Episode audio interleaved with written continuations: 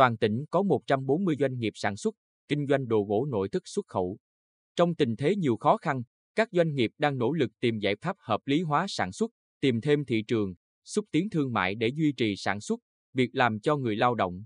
Theo đại diện nhiều doanh nghiệp sản xuất, kinh doanh đồ gỗ nội thất xuất khẩu trong tỉnh, tình trạng lạm phát, lãi suất tăng dẫn đến hàng tồn kho ở các nhà bán lẻ tại nhiều thị trường quốc tế còn khá cao, khiến nhu cầu nhập khẩu sản phẩm xuống thấp. Điều này làm trong 6 tháng đầu năm 2023, các doanh nghiệp sản xuất ở Việt Nam tạm thời không có hoặc có rất ít đơn hàng.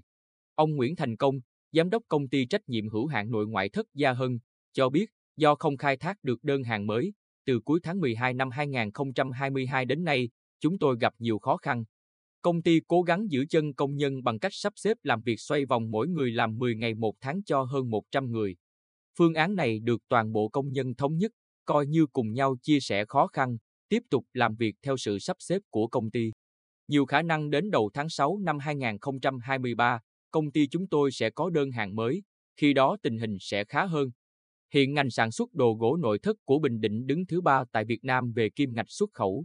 Năm 2022, dù đối mặt nhiều khó khăn nhưng ngành hàng này vẫn đạt kim ngạch xuất khẩu 947 triệu USD,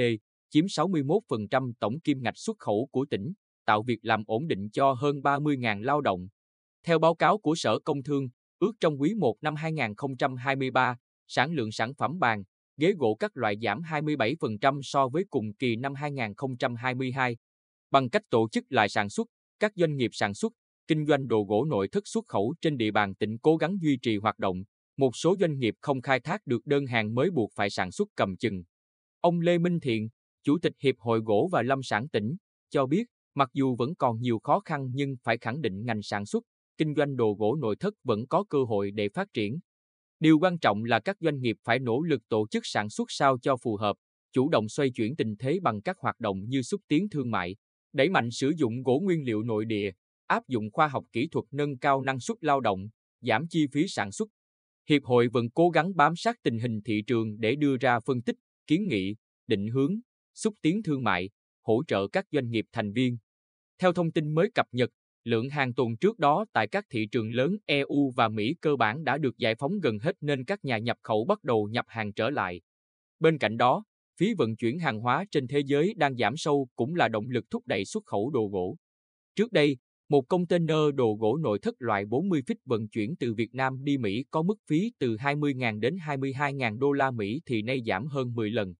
Việc giảm cước vận tải biển quốc tế giúp cho doanh nghiệp mạnh dạn hơn trong tìm thị trường thay vì co hẹp lại để bảo toàn nguồn vốn.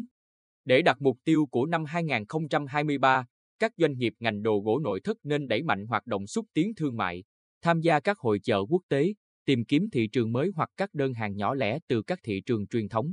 Cuối tháng 2 này, Hiệp hội cùng 12 doanh nghiệp gỗ lớn ở tỉnh như Tiến Đạt, Thành Hưng, Hoàng Hương, Phú Tài, PCCO tham gia hội chợ xuất khẩu đồ gỗ và nội thất Hawa Expo 2023 do công ty Viforex Fair của năm Hiệp hội Viforex, Hawa, BIFA do WA, FPA tổ chức tại thành phố Hồ Chí Minh. Hội chợ có quy mô 1.600 gian hàng, gần 200 doanh nghiệp tham gia, cùng hàng loạt hoạt động kết nối giao thương. Hội chợ còn triển khai các tour tham quan nhà máy cho nhà mua hàng quốc tế, giúp họ có thêm cơ hội tiếp cận trực tiếp đánh giá quy mô của các nhà máy sản xuất lớn tại thành phố Hồ Chí Minh. Ông Võ Mai Hưng, Phó Giám đốc Sở Công Thương, cho biết Ủy ban Nhân dân tỉnh chỉ đạo các sở, ban, ngành tạo điều kiện hỗ trợ, phối hợp tổ chức đoàn xúc tiến thương mại sang thị trường Úc, Hàn Quốc năm 2023 và chuẩn bị tổ chức hội chợ quốc tế đồ gỗ tại Bình Định vào năm 2024,